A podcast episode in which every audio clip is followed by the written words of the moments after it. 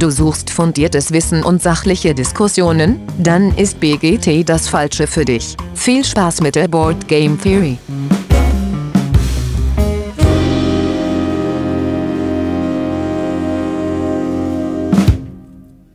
Ja, hallo, liebe, Lie äh, liebe Liebenden, liebe Hörerinnen. Falscher Podcast, falscher Podcast. hallo, liebe Hörerinnen da draußen an den Endgeräten. Hier ist wieder eure Board Game Theory. Ähm, ja, heute äh, in ganz kleiner Besetzung. Zum Glück bin ich nicht alleine, sondern der Patrick hat sich bereitwillig äh, bereit erklärt, mit mir aufzunehmen. Hi, Patrick. Halli, hallo, hallöle. Mal mit einer anderen äh, Moderation, Anmoderation von mir, Mensch.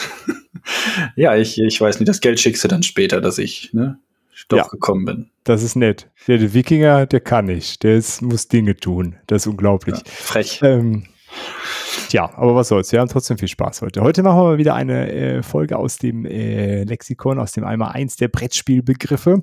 Deswegen geht's heute auch nicht so lang. Nach den langen Folgen der letzten, äh, letzten Wochen ist es vielleicht auch mal ganz angenehm. Ja, aber bevor wir dazu kommen, gibt's auf jeden Fall erstmal eine Runde Feedback, was der Patrick uns vortragen wollte. Ja, ich habe hier äh, zwei äh, ja, Kommentare, sage ich jetzt mal gesehen, ähm, die mir ganz besonders ins Auge gefallen sind. Und hier habe ich einmal noch eine nette Nachricht von dem Pirmen-Designer, B. Desinger. Ich habe es jetzt auch falsch ausgesprochen. Ich weiß. Es ist, äh, ja. Gut, warum heißt der auch so komisch? Ganz ehrlich. Nein, Spaß. Äh, wir haben dich lieb, Pirmin. Äh, hör uns weiter, danke. Ähm, ja, er hat äh, sich tatsächlich aufgrund von unserer Empfehlung äh, die App von Through the Ages geholt und ähm, fragt sich jetzt, äh, was es noch so für App-basierte Spiele gibt, ähm, die man vielleicht ganz gut spielen kann. Da würde er gerne eine Folge zu. Und da haben wir ja tatsächlich schon eine Folge zu gemacht. Äh, die Folge Nummer 14, Brettspiele online, das Beste aus zwei Welten.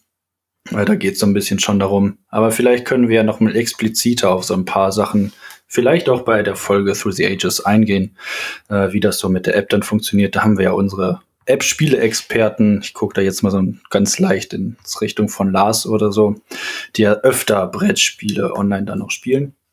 Ja. Ähm, und von Vanillekeks, hier haben wir auch einen äh, Shoutout bekommen in ihrer Story, wo sie ja danst oder Haushalt macht und äh, randaliert auf jeden Fall in ihrer Wohnung und dabei uns hört. Das äh, freut uns natürlich sehr und äh, vielen Dank für den Shoutout dann nochmal an der Stelle. Ja, auf jeden Fall. Vielen Dank. Ähm, tja, und dann kommen wir auch schon äh, zur äh, Frage der Woche. Und das ist auch eine Frage, die ist aus der Community gekommen, aus dem Discord. Und da wurde gefragt, in welchem Brettspiel sind wir denn so richtig schlecht und spielen das aber trotzdem immer wieder gerne. Patrick, magst du anfangen? Ja, also es ist ein Brettspiel, in dem ich mich eigentlich gar nicht so schlecht finde, aber ich verliere halt jedes Mal. Egal wie ich gefühlt gut bin, äh, Flügelschlag ist tatsächlich äh, eine Disziplin, in der ich nicht gewinnen kann. Ich kann machen, was ich will. Äh, zu meiner Schande. Ich spiele sehr gerne, aber es ist halt irgendwie unlösbar für mich, gegen meine Frau zu spielen. Tja, manchmal ist das so. Äh, mein äh, mein äh, Gegner, der mich immer schlägt, ist auch meine Frau. Äh, und zwar in dem ganz kleinen äh, Würfelspiel Quinto.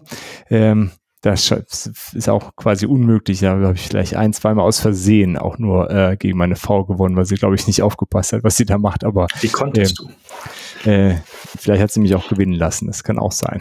so aus mit, Mitleid. Doch nochmal mit ihr spielen. genau. Sehr gut. Ähm, aber trotzdem immer wieder gerne.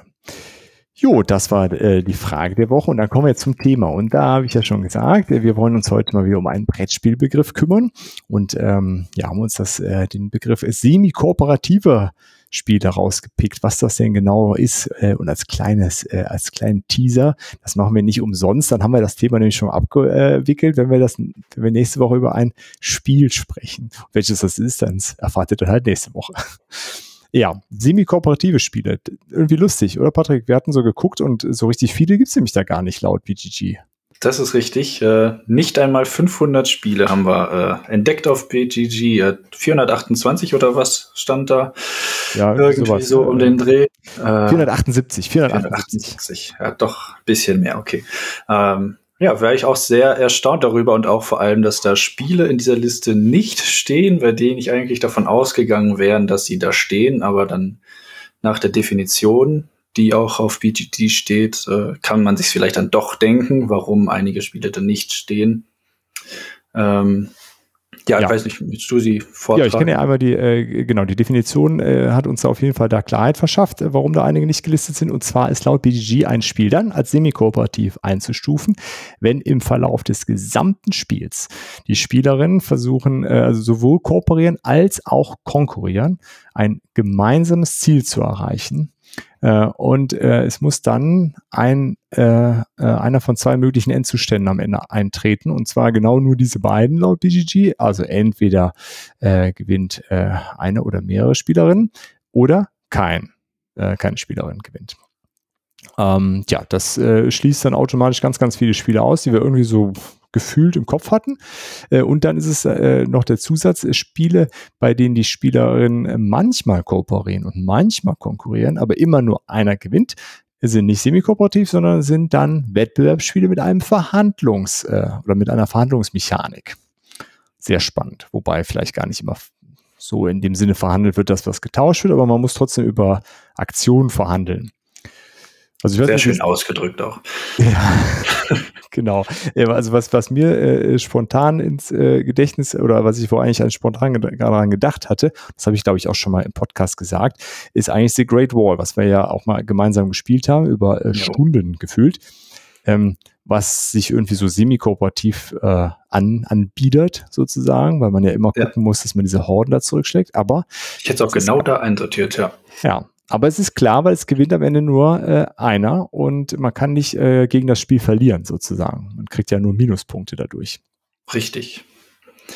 Ja, ich hätte da tatsächlich an Betrayal gedacht, aber äh, Betrayal at the House on the Hill oder die Legacy-Variante, einfach nur Betrayal, ist ja ein Spiel, in dem wir in einem verrückten Haus unterwegs sind und es ist tatsächlich ziemlich schnell klar, dass wir nicht gegen das Spiel spielen, sondern irgendwann kristallisiert sich einfach einer als der Betrüger heraus, als der äh, Traitor, der uns äh, töten möchte oder was weiß ich für ein Ziel hat. Ähm, also in diesem Fall spielen wir halt niemals gegen das Spiel, sondern einfach immer erst zusammen und dann kristallisiert sich einer als der Gegner raus. Also es gewinnt zwar mehrere, aber das Spiel an sich kämpft nicht gegen uns in diesem Spiel. Also man kann auch nicht das Spiel, äh, also es verlieren nicht alle das Spiel sozusagen.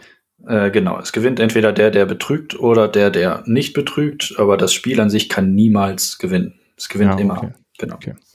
Ja, damit sind dann nämlich auch so Sachen wie Battlestar Galactica und Abgrundtief alle raus, ne, die, äh, wo man ja auch vielleicht so auf den ersten Blick meinen könnte, das ist so semi-kooperativ, aber es ist auch dieser, ja, laut BGG ist es ein Traitor-Mechanismus, also irgendwo ein Verräter. Man spielt gemeinsam, ja, wie du das bei Betrayal gerade beschrieben hast, ne? Ja. Dann am, irgendwie stellt sich dann raus, einige sind dann doch dagegen. Äh, wie ist das so mit äh, Social Deduction, Patrick? Ja, auch ein sehr spannendes Thema dabei, weil man sich ja schon in diesen äh, Spielen immer fragt. Äh, ich nehme jetzt mal das große Beispiel, ich glaube, das ist so das bekannteste Spiel in diese Richtung äh, mit Nemesis, wo wir jeder so unser eigenes Ziel noch mit haben und äh, wir wissen halt nicht, wer von diesen Leuten um uns herum ist es jetzt, wer von ihnen möchte jetzt dieses Raumschiff zum Abstürzen bringen. Ähm, und da kommt ja schon dieser Social Deduction Part sehr, sehr groß ins Spiel, wo wir dann herausfinden müssen, was die einzelnen Ziele auch der anderen Leute sind. Äh, aber es sind tatsächlich Social Deduction Spiele sind ja doch nicht äh, Spiele, die in diese Kategorie fallen. Vielleicht haben semi-kooperative Spiele immer so ein Teil Social Deduction mit dabei.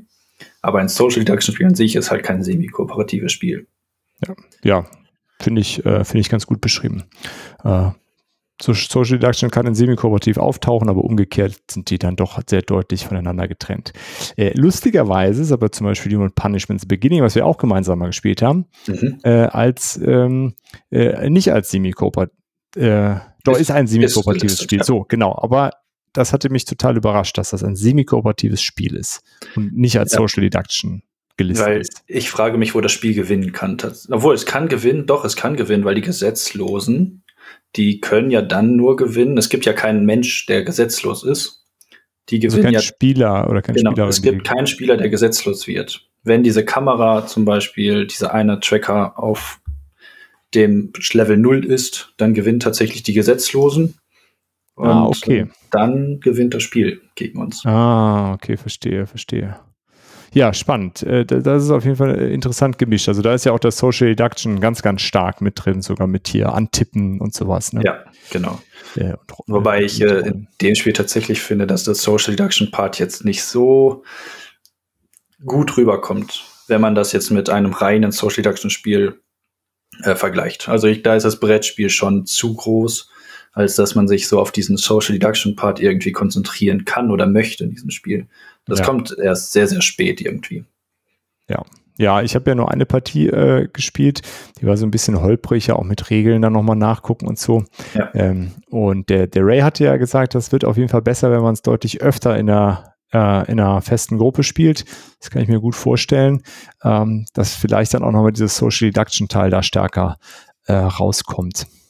Das kann sein, wenn jeder tatsächlich äh, diese Chips mal endlich bewegt, äh, ja. dass man dann sich wirklich nur darauf konzentriert und alles andere drumherum vergisst. Aber das Spiel will ja an sich auch tatsächlich ablenken, ne? durch diese Upgrades, die man auf seinem Spielertableau mhm. hat, dass die einzelnen Leute einfach nicht ihre Aufgabe des Spiels machen, sondern das, was ihr Charakter gerade möchte. Ja, das hat auf jeden Fall gut funktioniert mit dem Ablenken. ja.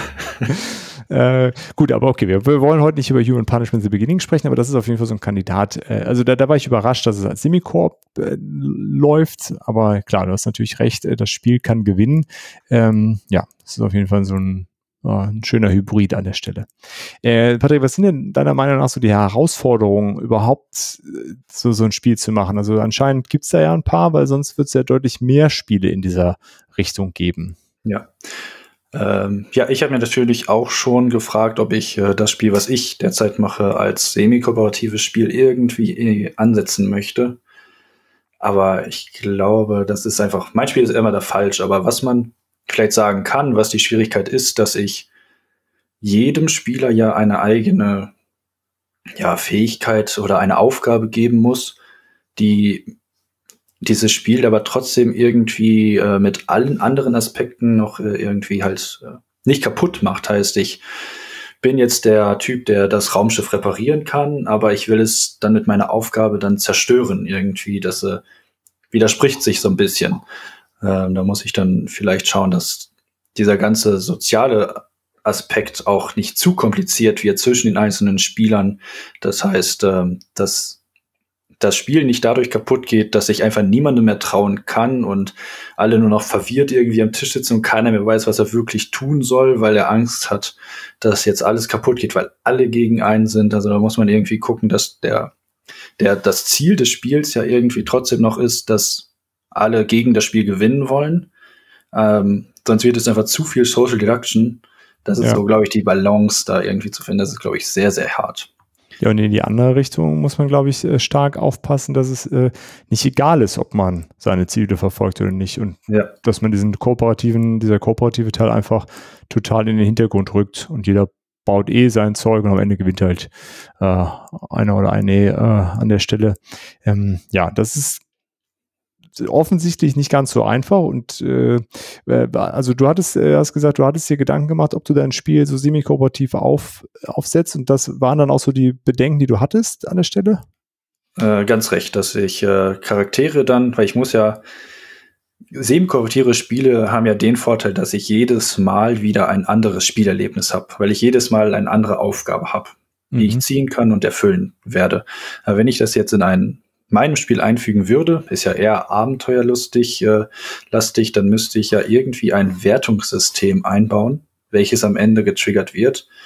Und es muss gleichzeitig zu den Charaktergeschichten oder zu den äh, Rollen, die ich quasi den Spielern in die Hand drücke, passen, ohne dass es irgendwie absurd wirkt. Mhm. Äh, genau, das, diese Verbindung war mir dann doch irgendwie für mein Erstlingswerk dann doch noch äh, zu hoch, glaube ich dann würde ich, glaube ich, noch mal drei Jahre daran setzen. Ja. Ja, und dann vielleicht auch gar nicht so erfolgreich am Ende. Also das, ja. ähm, wer weiß. Okay, das ist auf jeden Fall alles nicht ganz so einfach. Ähm, trotzdem hat das ja so seinen gewissen Reiz. Und was reizt dich so da dran? Ja, was ich gerade schon sagte, dass ich mit jedem einzelnen Spiel halt tatsächlich meine eigene äh, individuelle Game Session habe. Also jedes Mal kann ich nicht das gleiche Spiel spielen wie davor und habe einfach jedes Mal Spaß, dieses Spiel nochmal zu spielen. Ähm, natürlich auch dieses äh, betrügen an diesen Spielen. Dafür spielen wir diese Spiele, dass wir die Leute auf unsere Seite bringen und sie dann äh, hinterrücks äh, hereinlegen und sagen, hehe, ich habe jetzt diese Koordinaten doch leider falsch eingestellt. Ich nehme gerne Bezug auf Nemesis. Ähm, und wir sterben jetzt alle, außer ich, weil ich gehe jetzt doch in diese Kapsel rein und rette mich. Ihr tut mir leid, dass ihr mir vertraut habt, aber das ist jetzt euer Problem. So, äh, dass man damit so ein bisschen spielt. Erst das Unschuldslamm und dann doch am Ende das fiese, der fiese Map ist, der alle verrät. Ähm, dann finde ich, ist es noch eine sehr, sehr schöne Verbindung zwischen Kooperativ, was ich ja sehr, sehr gerne spiele, und doch irgendwie dann ähm, halt gucken, dass man doch alleine gewinnt. Also diese Verbindung kooperativ zu auf einmal möchte ich doch alleine gewinnen, ist schon sehr, sehr gut und man muss sehr, sehr stark überlegen, äh, mit wem rede ich jetzt über was, welche Informationen, dieser Social Deduction Part, der da noch mit drin ist. Äh, das finde ich schon, sind zwei Elemente, die in diesen semi-kooperativen Spielen drin sind, die ich sehr schätze, sehr, sehr gerne spiele. Und äh, ja, das macht auf jeden Fall semi-kooperative Spiele für mich aus. Ja, gut, das setzt natürlich voraus, dass dieser, äh, dieses irgendwie die anderen in die Irre führen auch äh, stark genug vertreten ist. Ne? Wenn das nicht, äh, nicht stark genug vertreten ist, dann funktioniert das ja nicht so richtig. Ähm, ja. Äh, also ich muss ja ehrlich zugeben, ich habe gar nicht, ich weiß gar nicht, ob ich so wirklich schon mal semi-kooperative Spiele so bewusst gespielt habe. Also gut, Human Punishment the Beginning, äh, daher äh, aber äh, grundsätzlich finde ich auf jeden Fall auch diesen, diesen Konflikt zwischen dem allgemeinen Ziel. Wir wollen gegen das Spiel gewinnen und ich habe ein eigenes Ziel. Äh, sehr spannend. Uh, und ja, dieses, äh, man, man, weiß nicht genau, wer, äh, wie die anderen sich verhalten, ähm, ja, reizt mich auch an diesem Thema. Äh, ja, und es ist durchaus spannend, was da habe ich noch gar nicht so richtig drüber nachgedacht, was du meintest, dass äh, ja dadurch dass man nie weiß, wer welche Ziele verfolgt, sich das Spiel immer anders anfühlt. Also man muss gar nicht Varianz durch Kartenauslage oder sowas äh, erreichen, sondern einfach durch die unterschiedliche Verteilung der Rollen und wie die Leute diese Rollen interpretieren, gibt's immer wieder ein anderes Spielgefühl. Ähm, ja, also kann man schon auf jeden Fall sagen, es sind sehr, äh, also das soziale Miteinander äh, ist da ganz anders zu bewerten als bei also einem trockenen Eurogame sozusagen. Definitiv. Interaktion ist da ganz, ganz hoch angesetzt. Ist okay. Nicht, nicht, nur gewünscht, sondern auch äh, ein Muss an dieser Stelle. Ja, sonst funktioniert es nicht. Ne? Also wenn, genau. wenn man nicht interagiert, dann, äh, dann spielt man besser was anderes. Ja. mau Mau. genau. Ähm, okay. Jetzt, äh, jetzt hast du ja schon ganz viel immer von Nemesis irgendwie angedeutet. Äh, was gibt's denn noch so für Spiele, die wir irgendwie nennen können. Ja, äh, ein spannendes, sehr, sehr interessantes, äh, meiner Meinung nach äh, semi-kooperatives Spiel ist Fog of Love. Es ist so eine Art Dating-App als Spiel. Ähm, und zwar spielen wir eins gegen eins tatsächlich.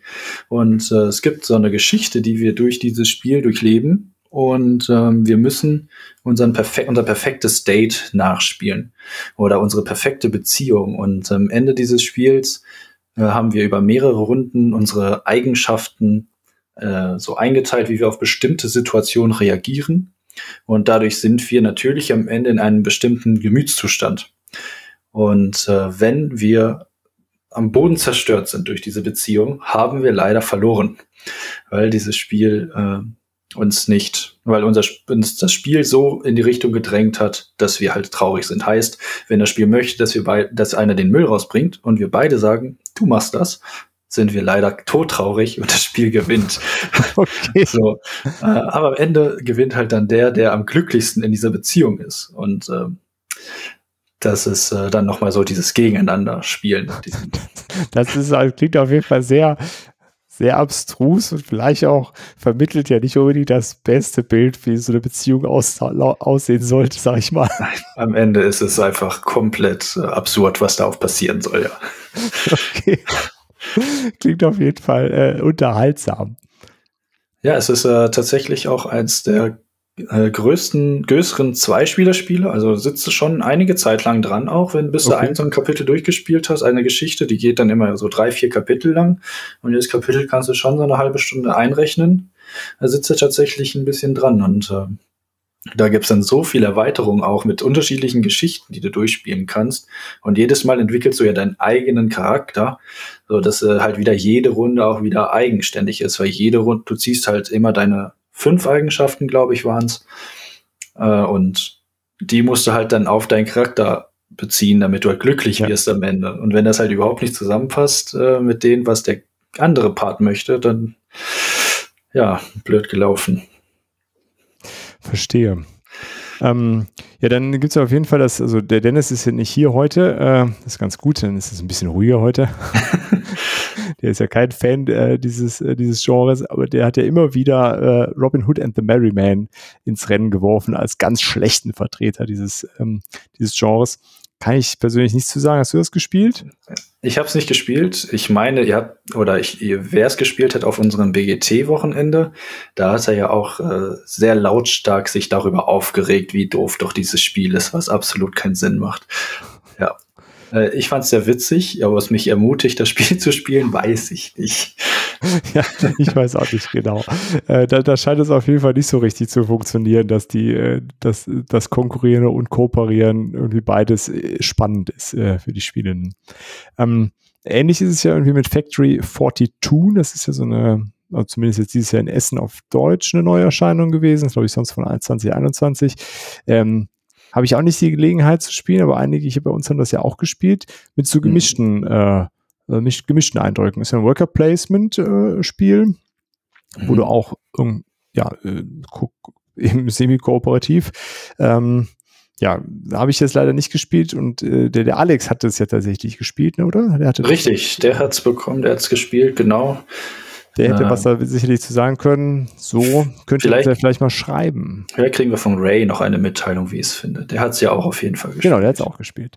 Ähm, der Dennis war auf jeden Fall auch total äh, enttäuscht davon. Ja, gut. aber es ist vielleicht die grundsätzliche Abneigung dieses Genres gegenüber. Er hat es ja. probiert, aber dann auch da enttäuscht worden. Ähm, ja, ist auf jeden Fall auch, äh, auch spannend. So ein äh, Worker Placement stelle ich mir auch schwierig vor, wie, wie man das genau hinkriegt. Aber ja, ja da wäre auf jeden Fall interessant, was, äh, was ihr dazu äh, davon haltet. Äh, Alex und Ray, meldet euch doch bitte bei uns. Ja, bitte. äh, natürlich müssen wir noch Karak äh, an der Stelle. Nein, äh, Spaß.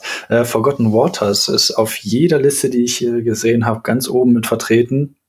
Ist, ja. Äh, ist auch sehr frisch noch. Ähm. Genau, und das, das würde ich auch super gerne mal spielen. Da hatte ich bisher aber auch noch nicht die, äh, die Möglichkeit, das zu machen. Aber das sieht insgesamt sehr interessant aus, weil es ja auch irgendwie Geschichte erzählt gleichzeitig. Ne? Richtig. Wir müssen den Kapitän irgendwie dabei helfen, dass er seine Abenteuer äh, erfolgreich meistert. Wir sind ja irgendwie, wenn ich das richtig im Kopf habe, auf so einem Piratenschiff unterwegs. Und ähm, ja, genau, jeder von App-Unterstützung und sowas alles. Ne? Also das genau. Genau. Klang sehr, sehr spannend, aber ja, haben wir leider beide auch noch nicht die Gelegenheit äh, zu spielen. Äh, ja, ist auf jeden Fall sehr weit oben in den, in den Wertungen von, äh, von Semicorp, kann also gar nicht ganz so katastrophal sein, würde ich mal behaupten. Nee, glaube ich auch nicht. Sieht auch sehr cool aus vom Artwork her, also das äh, hätte ich auf jeden Fall Bock drauf, das mal zu spielen. Ja, wie sieht das aus hier? Legendary stand nämlich auch in der Liste, dieses äh, Marvel Deckbuilding Game. Das gibt es ja mit verschiedenen Themen. Ähm, da hatten wir ja auch mal drüber gesprochen, so ansatzweise. Das war mir gar nicht klar, dass das äh, als Semi-Koop. Das hatte ich auch absolut nicht auf dem Schirm, dass das ein semi-kooperatives Spiel sein soll. Ähm, ich dachte eigentlich, was ich darüber gehört habe, vielleicht war das auch einfach ein anderes Spiel davon, dass wir einfach alle gegen das Spiel einfach nur spielen. Ja, Aber dachte ich auch. Aber naja, vielleicht ist das auch so eine, so eine Feinheit dann, dass äh, am Ende dann doch jemand gewonnen hat, äh, wenn er ein bisschen besser sich gegen den Bösewicht ja. verteidigt hat oder so. Oder so. Ihr seht schon, total, total fundiert heute.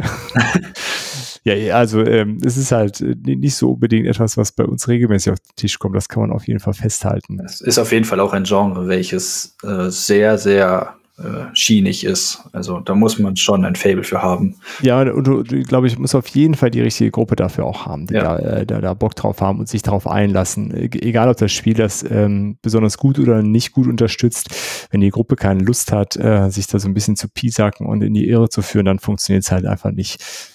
Das ist absolut richtig. Also, ähm, dann haben wir glaube, noch zwei, ne? Dann haben wir noch zwei, ja. Ähm, ich weiß nicht noch sagen wollte, ich glaube dann die leichtere Variante sind dann einfach auch die Social Deduction Spiele. Ja. Die dann halt in diese Richtung super funktionieren auch. Ja, es, ist, es äh, befriedigt einen ähnlichen Reiz, würde ich sagen, so ein Social Deduction Spiel äh, und nimmt so ein paar äh, Hürden einfach weg. Also es gibt halt nicht diese Herausforderung, dass man irgendwelche konkurrierenden Ziele da erfüllen muss und dann schauen muss, dass das alles, alles hinhaut. Ähm, deswegen würde ich im Grunde, wenn man sich nicht sicher ist, einfach ein reines Social Deduction Spiel nehmen und das dann spielen, ja.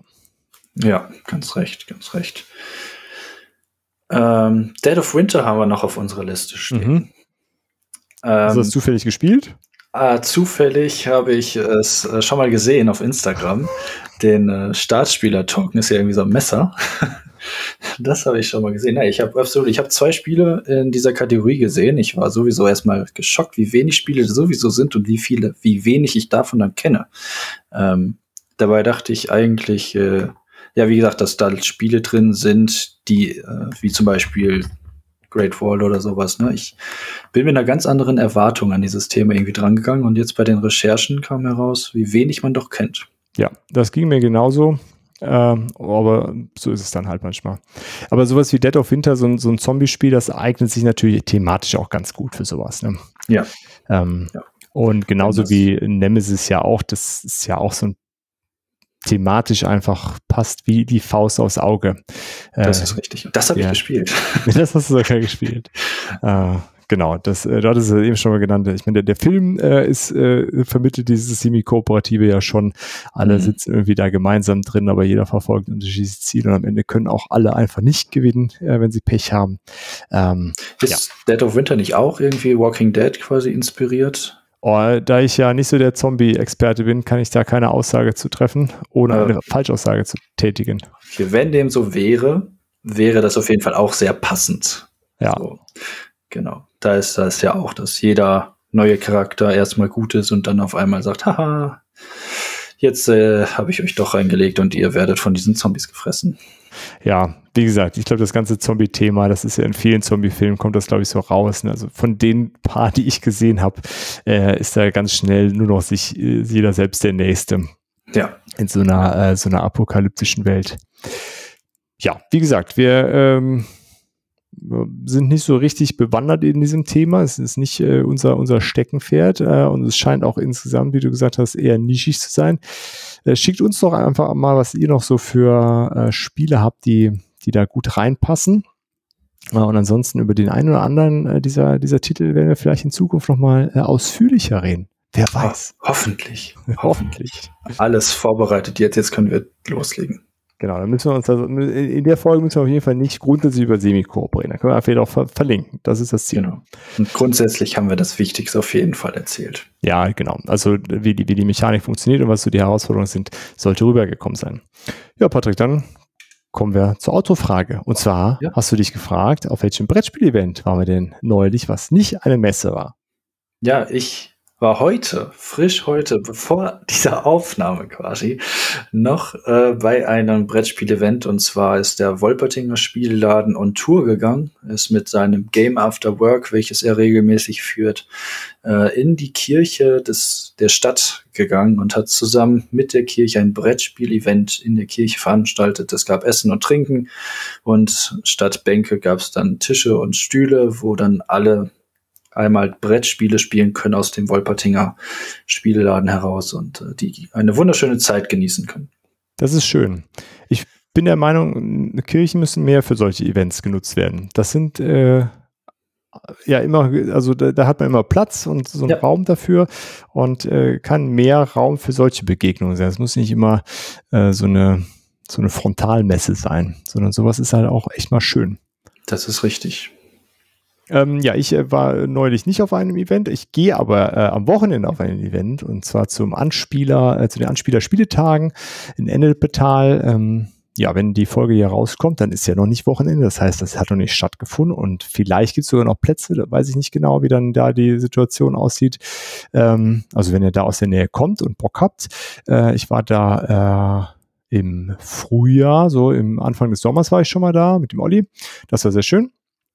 Oh, ja, da fahre ich jetzt wieder hin. Ähm, das ist eine ganz nette äh, Atmosphäre in so einem Vereinsheim. Äh, Gelsenkirchener Barock hat man uns oh. das beschrieben. Oh. ähm, ja, Exklusiv. Ähm, genau. Äh, und es war, war eine sehr, sehr nette Atmosphäre da. Einfach spielen. Die bringen natürlich auch, wie beim Wolpertinger auch, ne, so ein Spieleladen bringt halt Spiele mit. Äh, es waren auch Verlage da, es werden auch sicher jetzt wieder Verlage da sein. Sachen werden erklärt.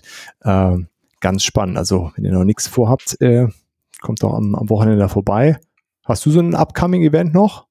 Äh, ja, ich habe nächste Woche äh, habe ich ein upcoming Event. Da äh, bin ich, äh, habe ich persönlich äh, die Arkham Nights mal organisiert. Ist so ein jährliches Event von äh, Asmodee, was ins Leben gerufen wird, wo man dann so ein bisschen Promomaterial bekommt und den ganzen Abend Arkham Horror spielen kann. Das LCG, das Kartenspiel. Und zu meiner Freude kommt tatsächlich auch der Lars mich besuchen, damit wir zusammen äh, den ganzen Abend Arkham Knight zusammen mit andere, zehn anderen Leuten spielen können. Ich bin sehr erfreut. Wir haben uns da, oder ich habe da zusammen mit dem Doc Daily, auch auf Instagram zu finden, ähm, eine kleine Räumlichkeit gefunden, die wir gratis nutzen können. Und ähm, ja, da habe ich das gestartet oder da wird es starten am 3.12. Ich freue mich auf jeden Fall sehr stark darauf. Jetzt die große Frage, gibt es denn da noch Plätze? Äh, es wäre theoretisch möglich, aber da schon hat, wäre dann ohne irgendwelches Pro-Material oder sonst irgendwas, das musste ich im Vorfeld auf eine bestimmte Anzahl bestellen. Okay. Da habe ich dann nichts mehr über. Aber wer Bock hat, in Bad Oeynhausen zu spielen, kann mich gerne kontaktieren und dann finden wir da auf jeden Fall noch Platz zum Mitspielen. Ja, das wäre doch mal eine Gelegenheit. Also wenn man da reinschnuppern möchte, würde ich sagen, ist das die perfekte Gelegenheit, wenn ihr in der Nähe seid, in Arkham Horror mal reinzuschauen. Uh. Uh. ja gut, das war's dann schon. Das war's schon. Kurz und knackig. äh, dann vielen Dank fürs Zuhören und äh, wir hören uns nächste Woche wieder. Bis dann. Tschüss. Ciao, ciao. Vielen Dank fürs Zuhören und schön, dass ihr dabei wart. Wir hören uns hoffentlich bald wieder und bis dahin lasst uns doch einen Kommentar da, schreibt eine E-Mail oder schickt eine Postkarte mit euren Fragen, Wünschen und Anregungen. Gerne bewertet uns auch bei Apple Podcasts. Wir freuen uns über jedes Feedback. Tschüss und bis bald, eure Bordcast.